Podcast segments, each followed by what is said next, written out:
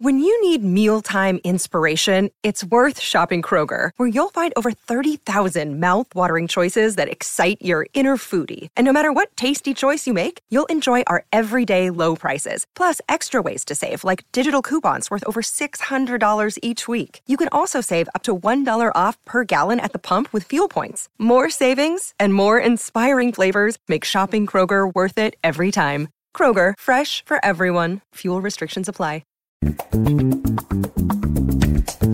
to Book Riot Podcast. It's a weekly news and talk show about what's new, cool, and worth talking about in the world of books and reading. Episode 425. We're recording on January 14th, 2021. I haven't said the episode number in a while, so we kind of got kind of uh, got the shock of the new I had onto us there. lost track of that. Yeah, I think we're officially out of the. It's the new year. It's we're a fortnight from the new year. We've had you know multiple earth-shaking political events, so we kind of shook off the new year.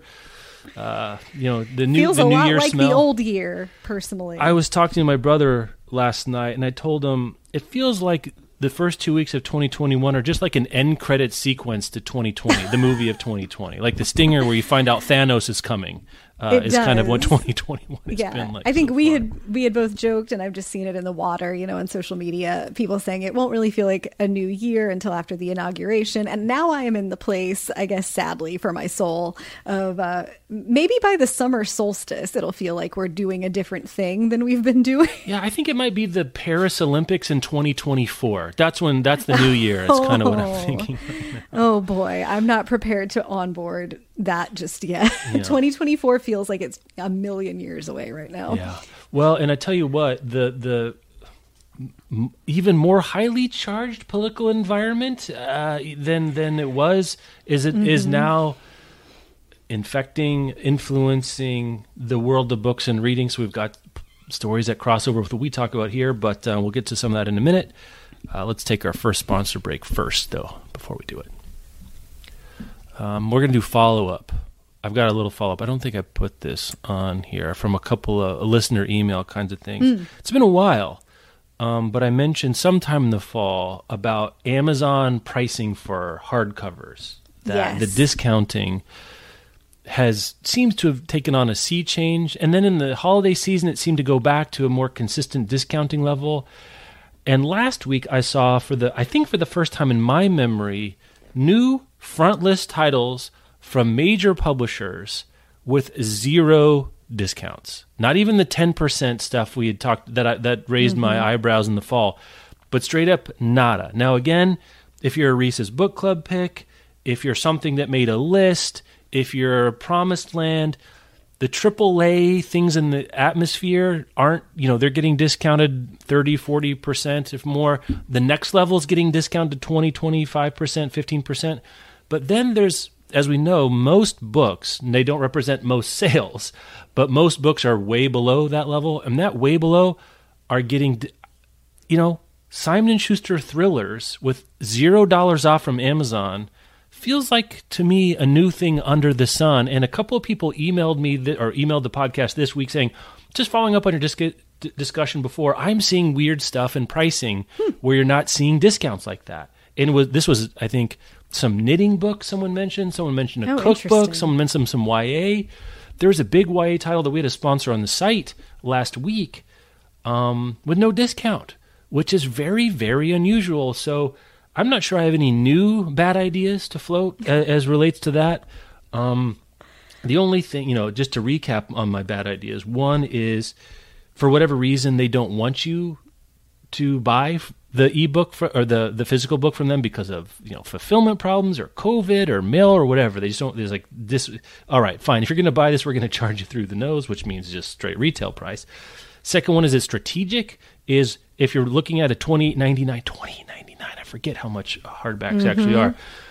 Twenty eight ninety nine for this frontlist hardcover. Wouldn't you rather get it for twelve ninety nine in the Kindle or fourteen ninety five as part of your Audible subscription? It starts to look a lot more attractive if there's not much of a discount there. Yeah, I think there's either some choice architecture stuff like that happening, or as I, I'm pretty sure that what I posited when we talked about this in the summer or the fall is that Amazon has realized that with everything else people are coming to yep. rely on Amazon for during the pandemic, they don't have to discount. Don't have to because you're buying everything else, you might as well. It's easier just to buy that full price hardcover than to go seek it out somewhere else. I or even to totally go possible. enter in your credit card information at Bookshop or something, right? Even to yeah, go yeah, somewhere exactly. else, like the like the transactional just, friction is still pretty mm-hmm. high. Mm-hmm. Um, so that one I thought was interesting to see there um, as a as a follow up kind of a piece as well. Um, I'm not sure the, any of these other ones. I guess nothing else is really follow up. Um, so the the book that I had mentioned was Money by Jacob Goldstein is the one that got me like, huh. And at the time it was a 10% discount. Right now it's a 20% discount. So it's hmm. come it's still not frankly again, I'm not sure this is fair, but in the old days, any new hardcover you're seeing on Amazon was like 30 or 40%. That was just standard operating procedure. We're no longer in that world. Is that good for books? Is it good for books and reading? Are you super thrilled? I don't know, but boy, it's really it, it's noticeable, right? It's noticeable. This other book I was mm-hmm. looking at while we're doing this, why not? Um, have you heard of this book, Pappyland: The Story of a Family Fine Bourbon and Things That Last Forever? About um, the Pappy bourbon, Van Winkle. Pappy Van Indeed, Winkle. I have. Yes. You know the book? You've heard of the book? I've heard of the book. Yes. Yeah. So I was looking at maybe listening to it or buying it. The hardcover full street price, $27. The Amazon discount right now is, is only 13%. And this is not, I mean, it's not, you know, New York Times bestseller, but there's 885 rankings, number one bestseller in a culinary memoir and biography, kind of a subset, but it sounds like there's some books being moved here. In olden times, I would have expected more of a discount for that book. I just would have. Mm-hmm. Um, so anyway, as you're out there buying books, seeing stuff, what's going on, um, let us know what you're seeing because you will find things that are more interesting, or you're just going to be looking at different things than we do. The cookbook one really got my attention because cook, cookbooks are expensive. And in looking around, it looked to me you're still seeing more of a discount for this. Um, hmm. I was looking at Jubilee. Now, this is an older title. It's November 5th. Um, 2019 Jubilee recipes from two centuries of African American cooking that I was looking at maybe buying, and it's a 32% discount, 35 to 23. I don't I don't follow the new hotness in cookbooks, so I didn't even really know what to search for in terms of oh, seeing yeah, what the new things were. I just looked, like as you were mentioning it, because um, my favorite pie cookbook, the book mm. on pie by Erin Jean McDowell, um, just came out in November, and she has done a ton. She's very well known in online content from New York Times stuff and King Arthur baking, and I think some other things. Um, so its list price is thirty five dollars, but Amazon has it for twenty five seventeen, hmm. which is a twenty eight percent discount. But yeah. I wish that I had looked at that like the two weeks before Christmas because mm-hmm. um, I would think a book like that is popular going into the yeah. holidays. Yeah, yep, yep, yeah. Yep. Um, one book that um, I put on hold in my library after looking at the price, frankly. Um, it's kind of a hot release, uh, debut fiction, The Prophets by Robert Jones Jr., which came out hmm. last week. List price $27, uh, only 11% discount. The full price on Audible, if you're not a subscriber, 25 bucks. 25 bucks credit per credit. But That's pretty spicy. On, on Apple for the audiobook 14.99. It's weird times. It's just all this stuff is changing. Um, hard to keep track of, of what to do. All right, so that's was other feedback I was gonna get. I think I guess that was it. That was the only one that was relevant to, to talk about on the show. News of the week. I guess the the news this week that broke out um, mm-hmm. outside of the world of books and publish uh, just the world of books and reading broke out into a popular story. It was on the front page of CNN briefly. Um, that Josh Hawley's book that Simon and Schuster was um, going to release, they decided not to because of treason. Maybe I guess uh, something like that. You know, um, yeah. if ever there were a reason to finally decide you have some responsibility. Yeah, and um, Amanda and I were talking. We were talking about some other stuff yesterday about how it looked like the left wing internet finally caught up to our position, which is no someone not wanting to publish your book is not a violation of the First Amendment. Which mm-hmm. all I can say is duh. But welcome to the welcome.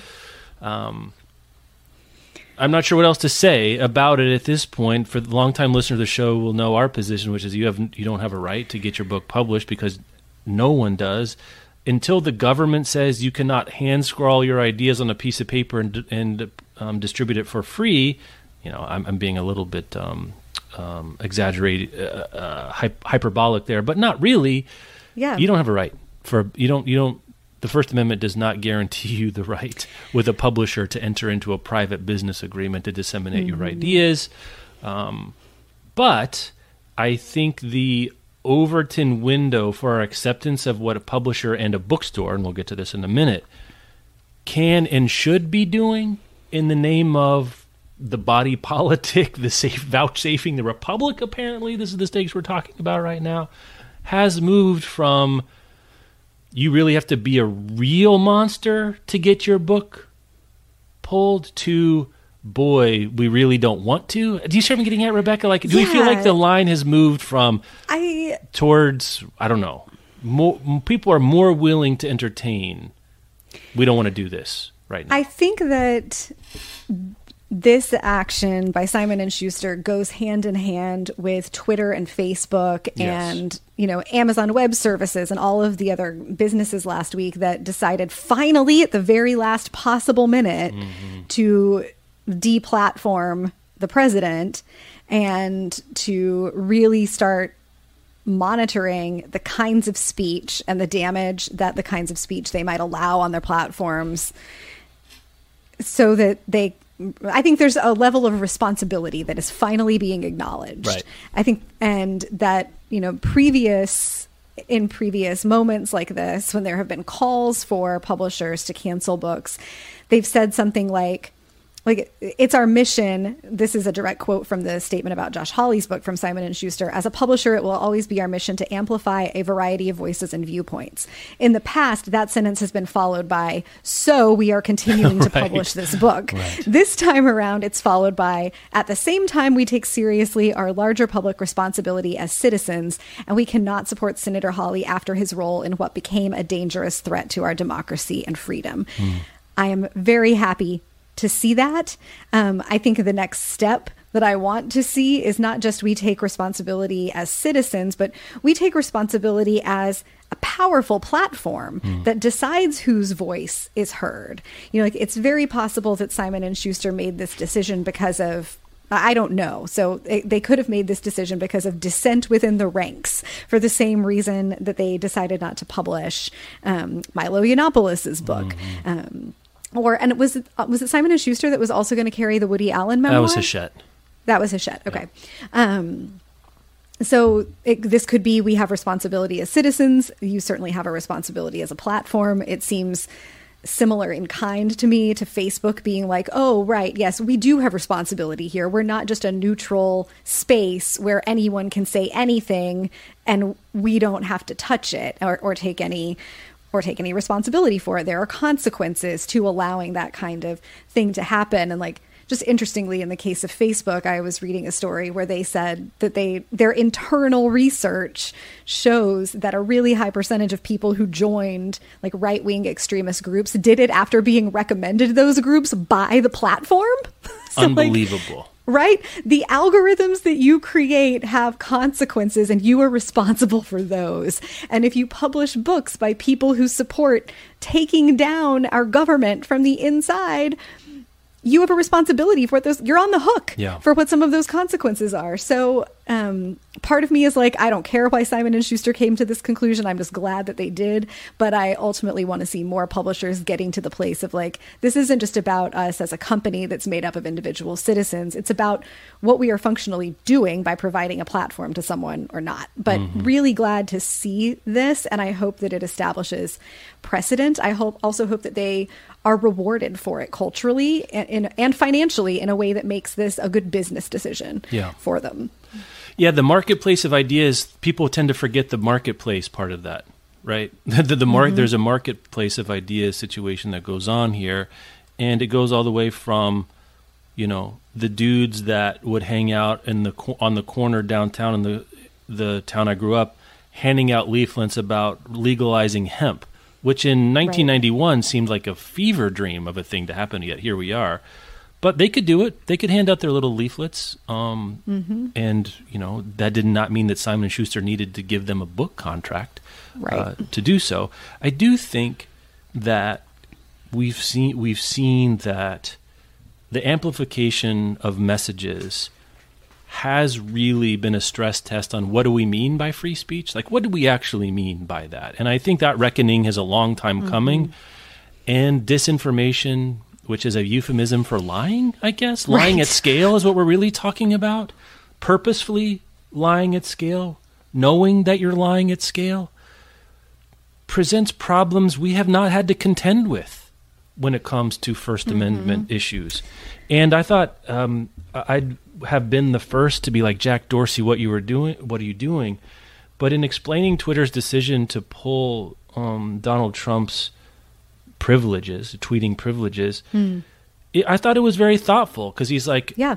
We don't really want to do this, but we kind of have to. Not that they want to support Trump, but like we recognize that this is a dangerous precedent for a platform that's now powerful to say this kind of speech is not allowed. If you're sort of evacuating it of the actual content, then it's really a question of getting into the content. Like what what are the where are the lines that you can't cross and be a part of the idea society like if you think of like twitter and we call these social media but they're they're actually communities right they're these communities mm-hmm. online and we have rules that govern communities and we need rules that govern communities that are largely about speech right? The, the, the interaction is yeah, speech, and we just haven't figured that out right yet. Well, I don't think. I think, you know, we had a pretty decent handle on it before 2016.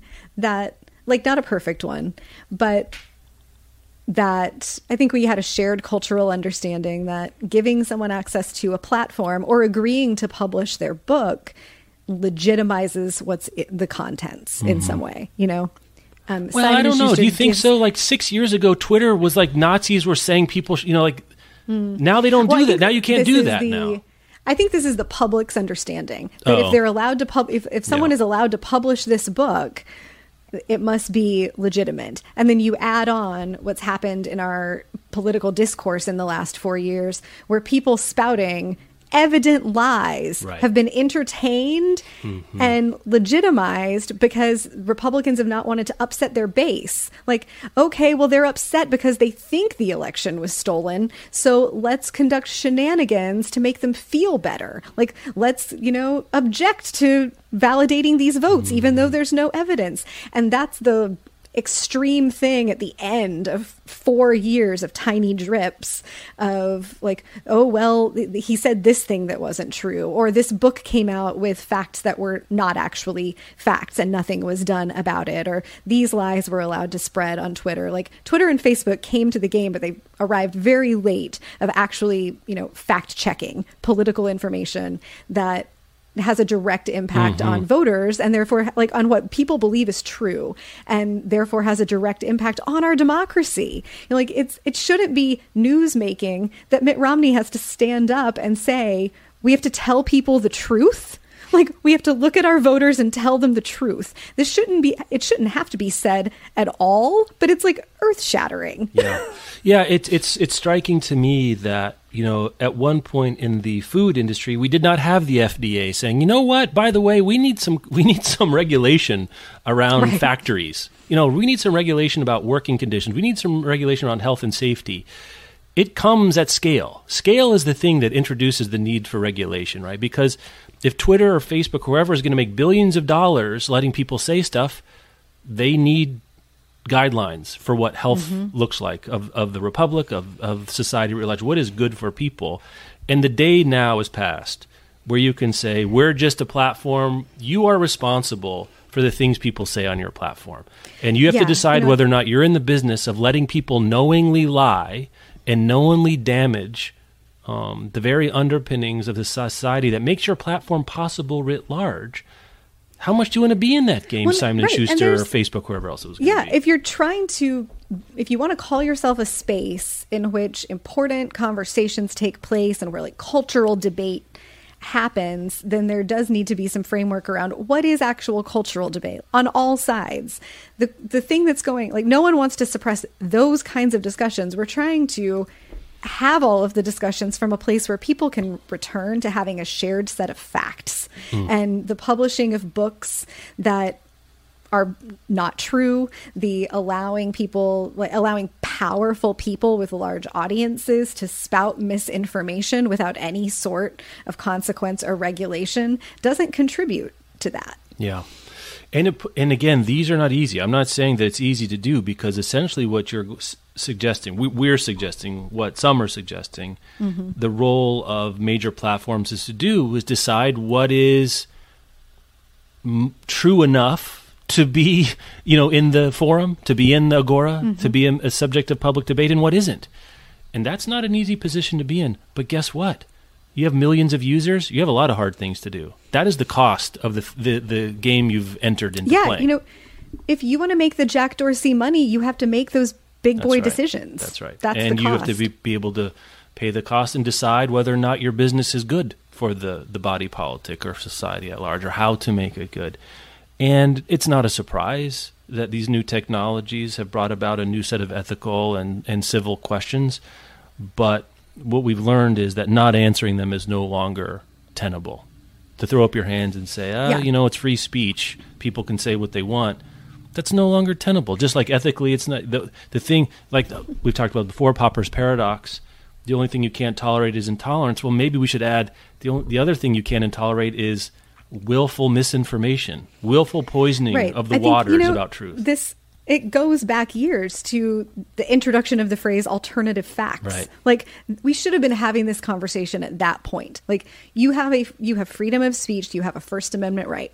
You don't have a right on a private platform to widely disseminate mm-hmm. alternative facts mm-hmm. and state them as true and then use them as justification for decisions that directly impact millions of American citizens. Yeah. Yeah.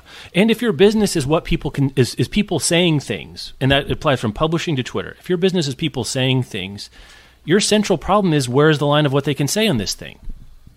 That's your cent- that is your central problem. You know, that is your central problem. Like not for nothing we have to make these decisions at Book Riot. That's right. Book Riot is a platform, and we have to decide what's acceptable to us, mm-hmm. what's a risk that we're willing to take, what is a risk that we are not willing to take, what kind of speech are we willing to support and put out into the world? And there are plenty of people on other parts of the political spectrum who disagree with the ways that we run this company, who disagree with the kinds of content that Book Riot puts out. You know, we for the for TBR for our tailored book recommendation service, all of the boxes are like mandated by me mm-hmm. to include books by marginalized voices and that's included in the product description.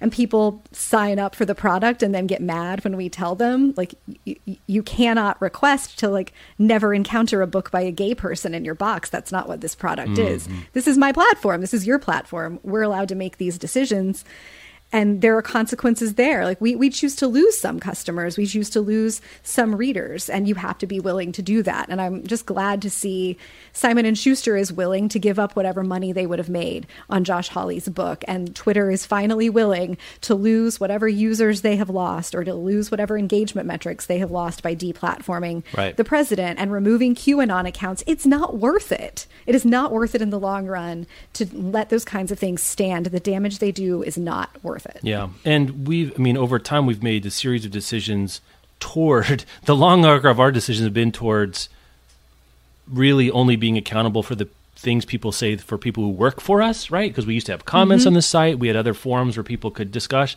and ultimately we decided we were not comfortable. We did not feel like it was our business and is not something we wanted to do, nor could we do it well.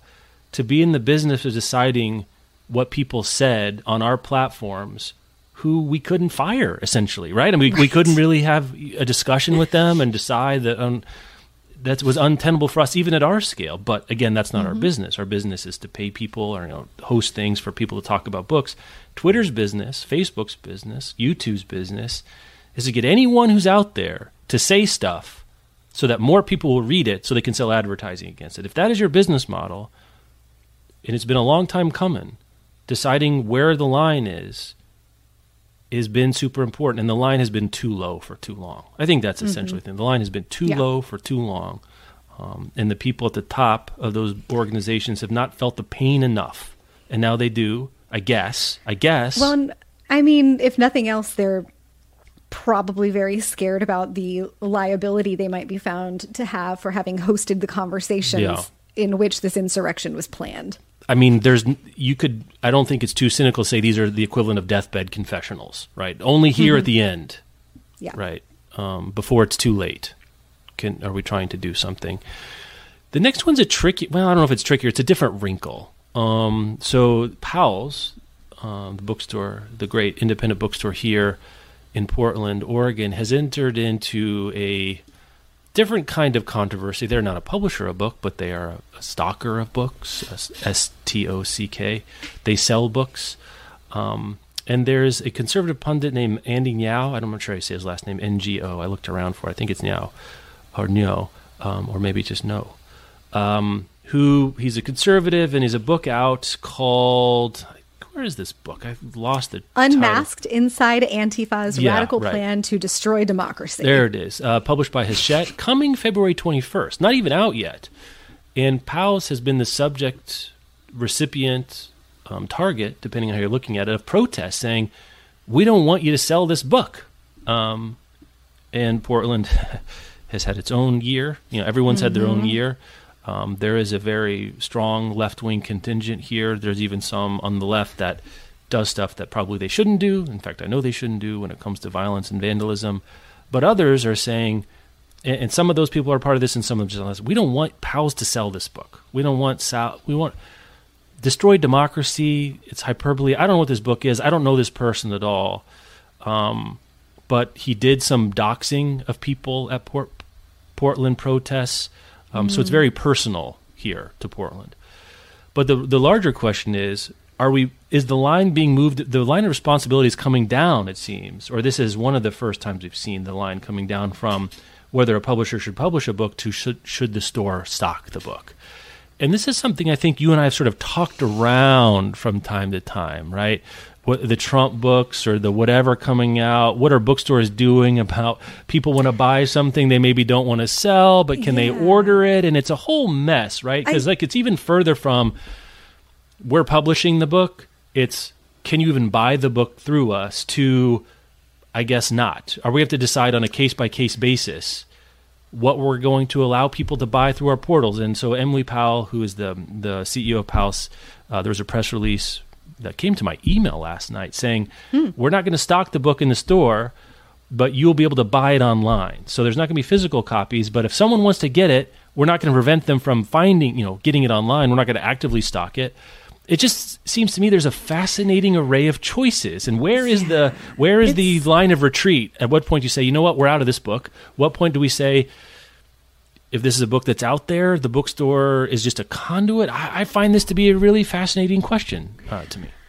Yeah, I I don't think this is actually like a new question for bookstores because it's it is the same sort of thing that bookstores have been Yeah. d- it's the same kind of decision that bookstores have been making about some of the Trump books, about some of the pro-Trump like propaganda books for lack of a better term. And then before that, it's the kinds of decisions that they were making when me Too was breaking in really big and consistent ways. And there were, were news about authors. So, like, if you're a bookstore, do you take Junot Diaz off the mm-hmm. shelves and off your website, or do you just take him off the shelves? But if someone wants to order one, you'll order it. Like, there are those sort of same shades of decision here. Like, the Powell's statement about why they've I think well, I don't know. I think there's a couple problems mm-hmm. here and the it's it's a confusing message to say we won't carry it in the store but we will sell it to you online. like that is just confusing. It, I find it to it be feels like a half measure, right? I almost it makes more sense yes, to say it's- we're going to keep a th- you know we want to serve people who are interested in. If you think about serving customers rather than supporting the book, maybe you can make that argument. But I think the time is whoa, Maybe. whoa. So what were But- bookstores doing, right? We don't want to stock this book. We're not going to keep it on our shelves. But someone comes in the store and I'd like to order from you the John Bolton book. I'm just using an example, right? I Mm-hmm. want to order that from you, but they said, were they saying we're not going to order it from you? I don't know. What were what were people Yeah. doing? I don't know. Yeah. Um, booksellers, if you're willing to tell Yeah. us, podcast at bookriot.com. We'll keep you anonymous if you ask. Yeah, yeah. The reasoning that Powell's gives here, you know, we we've we carry books that we find anywhere from simply distasteful or badly written to execrable, as well as those that we treasure. We believe it is the work of bookselling to do. Like, well, I would challenge that. Isn't that don't Twitter saying whatever? I mean, it's sort of the same exactly. thing, right? Yeah. Yeah. I, I don't think that's actually the work of bookselling. You can decide that's how you are doing bookselling, but it's not necessarily the only or the or the best way. And then there's this I find to be very false equivalence where the statement continues Decades ago, we received credible bomb threats for selling the work of Salman Rushdie, and yet we carried on. We cannot behave any differently today when we feel differently about the book or the writer in question. Actually, yes, you Yes, can. you can. You absolutely if the can. Yes. Yes, if the can. behavior of the if the behavior of the writer and the contents of the book are meaningfully different, you can make different decisions. And the objections that people had to Salman Rushdie and the danger that was attached to Salman Rushdie is of a very different kind Mm. than the danger presented here, especially like especially in the environment as you mentioned that Portland has been experiencing this year with protests and People getting swept into unmarked vans, Rebecca. Right, and very violent, very violent acts committed against liberal protesters. This is, I think, a this is a dangerous book Mm-hmm. to support. I'm actually kind of surprised that we're not seeing pressure on Hachette to cancel it Yeah. at this point. Probably Like, the profile isn't high enough. The profile in Portland is Yeah. high enough, but nationally it's Right. probably not high enough.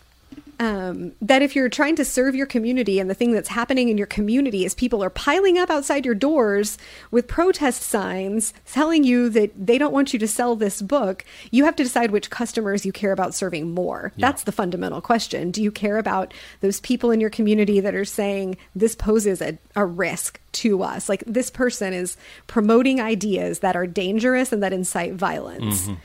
Or do you care about not upsetting the people who are going to call this censorship. Yeah. And, and who is that exactly, right? Because Right, presumably like, there's there's to- books that they don't carry. Yeah. Self-published or indie press or whatever. So Right. this this position is like by default we we can buy this online. I mean, sure, but I is the just- software not sufficient enough for you to like kick an ISBN out of your ordering system? I don't know. I mean, do a technical it problem? absolutely is. Yeah. You can absolutely exclude an ISBN from your ordering Right, system. Um, I think in any of these moments where publishers say this is just what we think the work of a publisher is, or this is just what we think the work of bookselling is, to put all of these things out there, that's a way to avoid having to make the hard choices. And the truth is, you have choices. You can choose to treat a Salman Rushdie book differently from a book by a guy who wants you to think that Antifa is out there and they're coming for you. Mm-hmm.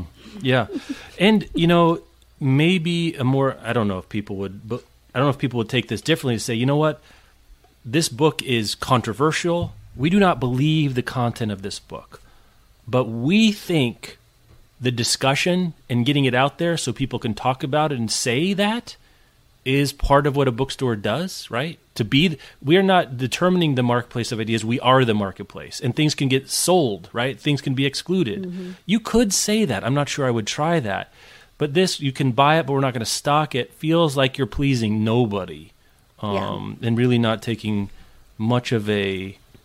Is this a? It feels like less principled than they think it is to say we can buy it online, but you can't buy it in the store. I'm not sure that helps Yeah, anybody I- at all. I think that what we've seen in this last week is that the idea that you're taking a principled stand when you sell or publish anything is like just by doing it. Yes. We're living into our principles is no longer the standard. Right. Yeah, it's it's it's tough. I mean, I, I can appreciate the situation because it does open up a can of worms, which is already open. We just didn't think about it. Of having you're you're tacitly making the claim that we will be every single and again, Powell's is millions of I don't even know how many titles are in there. You know, maybe you're helping. may- Maybe what you should say is like, we want the community to help us decide what's our community of book buying looks like. Uh, We can't do it all ourselves. It's unreasonable, even for someone like Powell's, to say Right. we're behind every single book on the shelves. But they can be open to, you know what? If this is not something we want in our community of ideas, let's get rid of it. Yeah. Well, like not to cast far too far forward, but I don't think it's unreasonable to think that some of these guys that have been arrested in the last week for participating in or leading Mm-hmm. the insurrection are going to try to get book deals. Oh, and yeah. some of them will probably be successful. Mm-hmm. So what are you going to do with that? Yeah. yeah. And, and I, am sympathetic to the scale of the problem um, because books have. We don't think of tweets like we think about books. Like there's no like romance of tweets, Mm, mm-hmm. but they're functionally the same thing. A tweet is a book. When we talk about these kinds of issues, are It's all it- speech. It's, it's all speech, right? It's all speech.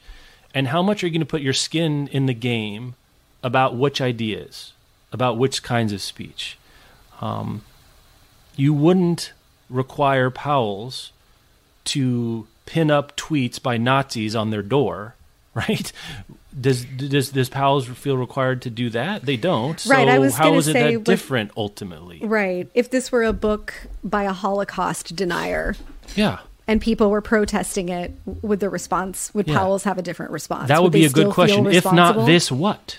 If not Right. this, what is outside the pale of what you want to put your, you know, imprimatur on? Even if it's the very, very lightest embossing of that imprimatur of all time, but still Mm-hmm. saying it's something that we will be a conduit to sale from. Um, presumably, if you order it through Powell's, they will still take their twelve dollar margin. Yeah. It's naughty times, Rebecca Schinsky. Naughty times. Let's it take a sponsor very break. tangly. and we'll come back. Okay. Um, news. Do you care about MTV books coming back? I do not. I do from a nostalgia perspective. Like I, you know, remember being deeply attached to my paperback of The Perks of Being a Wallflower, and I think it's interesting that such a small imprint that was such a product of a very particular like moment in pop culture um, had a book like that that became such a touchstone like such a touchstone i don't know what mtv books is going to look like now because i don't know that there's really like a culture around mtv I was going to say I was a little surprised that MTV still existed. I don't even. I mean, I, th- I guess I would have soon, but this feels to me Like- like, let's get two old and musty things together and make it new. Because like, books, I mean, we love books. You know, we do. But you're not like, oh yeah, if we just get MTV and books together, we got we got a hot ticket here. yeah i i don't have any idea like what to expect from from Yeah. this. Because i just don't I, I don't know what mtv is anymore what it stands for. Do the kids care about mtv or like is mtv books getting rebooted and they're targeting us? Like is this now for old millennials and generation x people who remember mtv having been about something? Mm-hmm. Like yeah I, i'm gonna be i guess curious passively curious about what the list looks like when they get going It says But- virtually nothing about what it's going to be. So Christian Trimmer is going to be the head of this. It's going to be under. It's going to be Russian nesting dolled over at Simon and Schuster, some sort of joint venture. I'm not sure how these things work. They work in a whole variety of ways. He was the editorial director at Macmillan's Henry Holt Books for Young Readers, and prior to that, executive editor at Simon and Schuster. So it sounds like a passion project of some kind, but is it going to be young adult? Is it going to be teens, college, new adult, fiction, nonfiction? Um, Kelly Jensen, who we work with, reminded us. Or I'm not sure. I don't. I didn't know this, but brought up that MTV Books' signal contribution to the worlds of books and reading was being the publisher of Perks of Being a Wallflower back in the Yep. day, um, and The Rose That Grew from Concrete um, back in the day. That's Tupac Shakur's memoir, uh, or I guess that's was poetry. I can't remember now at this point. yeah i think that was poetry Poetry, I think. Um, but what is not getting published that MTV Books can publish, or who will buy a book that could get published otherwise that's best suited for MTV Books? I am not very, very sure. What a world in which, uh, again, if we were doing annotated, we have a bucket for annotated ideas. Uh, rest in peace. MTV Books publication of Perks of Being Wallflower would be a good 15 minute annotate. Like, how did that happen? What was going on? Like, very, very fascinating to see what was going on at the same time. I don't know. Maybe. is it just going to be a bunch of like jersey shore memoir I don't. The challenge. T- ten, Oh, 10 yeah. steps to surviving the challenge. Uh, lessons from the road rules. I don't know. I, none of this seems. Are those even still things anymore? Yeah. This is how disconnected we are. So my my follow up question to you is: What media entity that doesn't have a publishing imprint should? Oh, Any ideas? that's an interesting question. What media entity? Again, I'm not talking about licensed stuff where you get the Uh-huh. Marvel kids book thing. I'm talking about their their sourcing and producing and putting their stamp on new stuff. Huh. I don't know. I don't know either. I didn't have a. I was hoping you have a better Nothing answer. is nothing is bubbling up. Like I'm sort of rifling through other TV things, but you know, like the all the folks on HGTV have books. Yeah. I don't think HGTV has an imprint, but like they easily could. Um, My default answer for all these sorts of things we can test out here to see if there's anything to it. When in doubt, guess Apple. So okay, so if Ah. Apple had an imprint, because they're making TV shows and movies, right? They sh- they Mm-hmm. do phones and they have iTunes and podcasts and they have a bookstore. If there was an Apple imprint, is that interesting at all? I don't know. They certainly have the have they have the distribution channels if they wanted to get into digital books Yeah. or audiobooks I mean, or it- something like that. It feels to me kind of similar to like Amazon having Kindle Yeah. originals or Audible originals. Like it makes sense that they would want to do it. I understand why if you were Apple, you would want to maybe be have your own in like your Mm-hmm. own book publishing platform for your own original titles, but I don't what would it do that's different from what other things do? Like what would be the unifying feature of an Apple Yeah, I don't know. imprint book? I don't have any idea. it's kind of like what's the unifying feature of like Apple TV and movies? Like nothing really. I guess it's Right. high Yeah, quality. no, it's like they spend a lot of money on it. I'm right not sure. but there's no thematic No. through line No. there It seems to me that the disruption of niche publishing is from below in the form of like influencers getting book deals, which they're doing all the time now, right?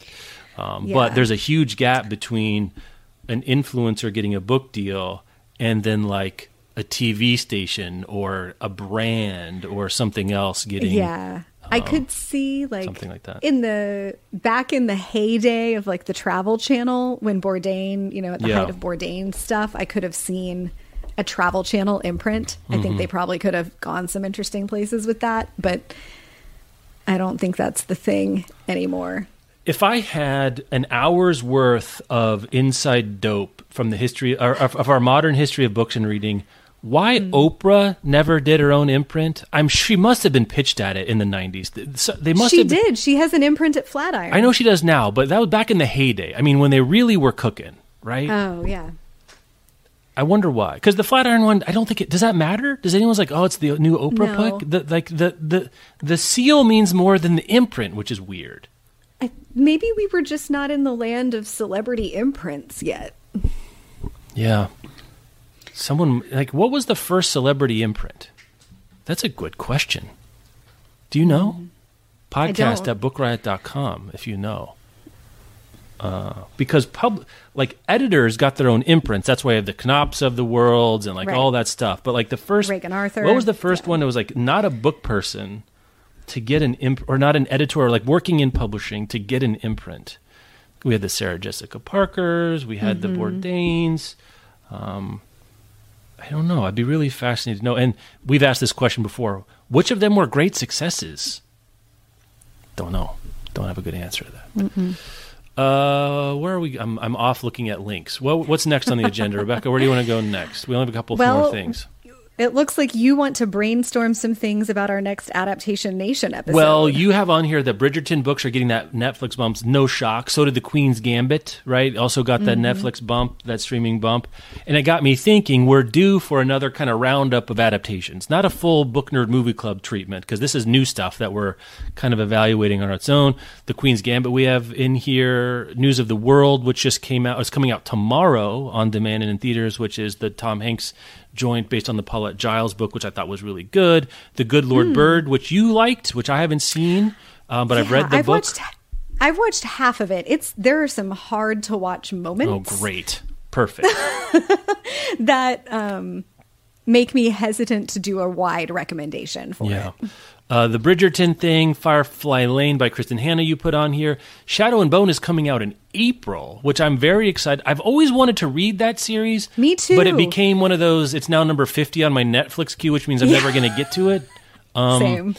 But I would like to have an excuse to do that. So why don't we do this? Why don't we have people give us their feedback? You're not going to vote. You're not going to. We'd like to hear what you have to say. But Rebecca, which of these are most interesting to you? What we have here? Which of these are, are you feel game to to talk about and watch for the 1st time? I'm, well, especially if we're just like watching one episode of each and talking Mm-hmm. about it. Um, I'm game for Bridgerton. I've read, it's been a while, but I've read several of those novels and I'm curious about what a Shonda Rhimes more diverse take on Uh-huh. it looks like.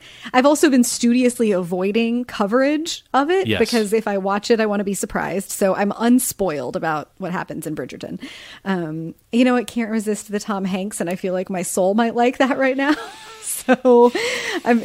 I'm, Yeah. and I have not read News of the World, so I'm open to that. I also haven't gotten to the Queen's Gambit yet. Oh, that's interesting. Um, I've also never read a Kristin Hannah novel, and she's so consistently one of the best sellers of the year on Her new book, I've probably I don't know if we talked about this earlier. 1.5 million print yeah for so the new book. I think from from that angle, I'm really curious about what's the appeal. So Firefly Lane is I would I think I would go read Firefly Lane before I watch the adaptation there. I'm curious about that.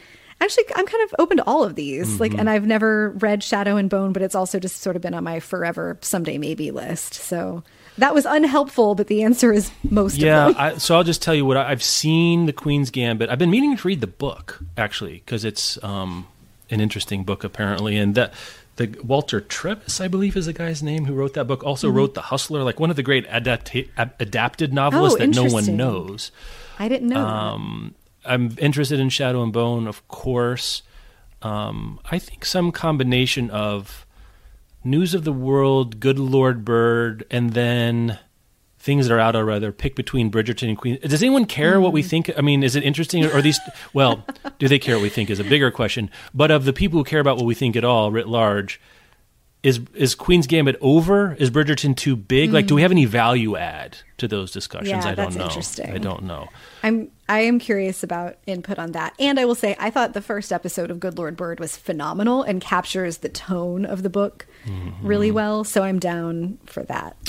Uh, yeah, I'm not sure. I'm sure there's things that we're missing there as well. Emails, podcast at bookriot.com. Which, are, which of these discussions would you, an episode where we do three or four of these packed up into one, which are the ones you'd be most interested to hear or have a, have a venue to listen to people talk about something? Uh, shoot us an email at podcast at bookriot.com. I think we're done. I think so too. Yeah, done for the day? Maybe- I think we are. Some heavy lifting here. Yeah, I mean, by this time next week, hold tight. Hold tight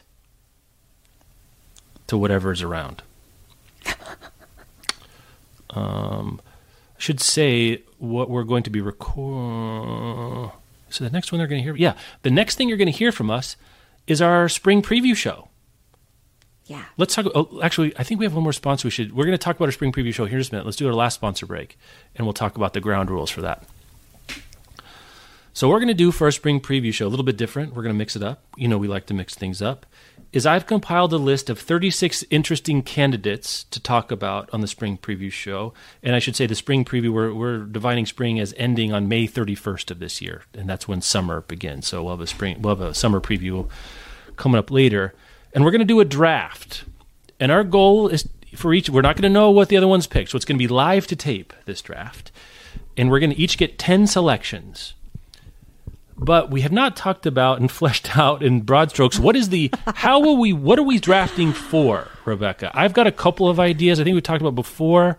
Do you want me to pitch my ideas, or do you have a sense of what you want to do first? How should we? How should Oh, we I want to hear your ideas. Let's let's uh, let's do that. well, we had, we had thought about it like as like a fantasy draft kind of a situation Yeah. where you try to win. The problem with that is how do you keep score after the fact? oh, do you mean because none of the records of which books sell and how much how many books they sell are complete? yeah, that's the truth. Or then we'd have to like intuit from the non-unit measures of the New York Times or book scans or award or whatever else or adaptation. We don't know. we had monkeyed around with a, a, fantasy book league kind of thing before, but it's just the the lead times are so long. You're not going to go if there's an adaptation until like four years yeah. later. So that was very difficult. So that one's hard. We could do we could do book sales, right? Do they make it onto the books? You want books that make it onto the bestseller list. That's I think mm. that's less interesting. My proposal is this. What we're drafting is a slate of books that would then become someone's spring reading curriculum, right? I like it. So mm-hmm. we're trying to pick the best, most interesting, most provocative, most diverse slate of 10 books that someone who likes books but doesn't follow this junk like we do would then get to like these are the books I'm reading this spring and we want them to have the best experience they can have. And then what we'll do is we'll open it up to voting from our listeners, the emails. You can vote for my slate or you can vote for Rebecca slates as, as representing the best reading curriculum for someone's spring. Do you, any wrinkles, any thoughts, feedback on that right now, Rebecca? I like that. I was also thinking we could do a follow up episode in June ah. where we look back, or like midsummer, I guess, if we have some May picks, where we look back at our respective picks and maybe analyze together which ones did well and which ones didn't, and gotcha. if anybody quote unquote won. So, but I like I like I like this um how would you build a well-rounded slate of 10 books to right. read for spring? Like we're building a gift box of books for you to read this spring. Here it would, would here's what we would pick. Um, I guess we could also do the, the after we could do the after action report later too. It's like of our picks, yeah. which one broke out. I should say, have you read any of these books on the list? We're not going to tip our oh. hands. Oh. Have you read any of these ahead of time? Because I will have not. I don't think so. I'm Let picking pretty blind at this point, which is part of the fun. Yeah, I have read one. Okay. Oh wait, there's a well, I've read The Great Gatsby, but that's oh. on the list oh. because there's a new. Yeah, we'll take that off. We'll take that okay, off. yeah, we can take that off. I have read one of these. I think that's I probably not uh, enough to uh, have too much insider information. Probably not. I know if I I don't know yet. I have to do my homework on all the rest of them, but I I can imagine where I would slot this in my 10 book lineup mm-hmm. if I mm-hmm. chose it, but I'm not sure if it's going to make the cut yet. Also, to get super nerdy, are we doing a snake draft where it goes one, two, three? You see what I'm getting at here? Where the number one pick gets the first pick, and the second person gets picks two and three? Probably not. Oh. Have you ever heard of that? I didn't even no.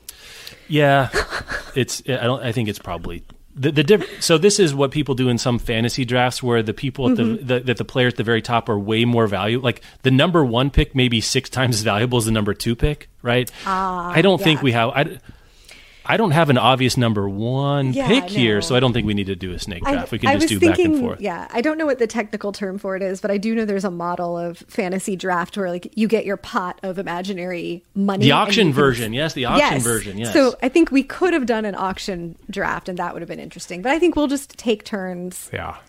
Picking ten. Right. Yeah. And being mad at each other for most of it, probably. I think the other funny game would be to guess what the other person will pick. There's a little gamesmanship here. Let's do that. Okay, so we should each also make our list. Like we'll make our private list, uh-huh. and then we'll each guess about what tin the other person is going to choose, and we can reveal those at the end. Right. Uh, let's see. I'm trying to.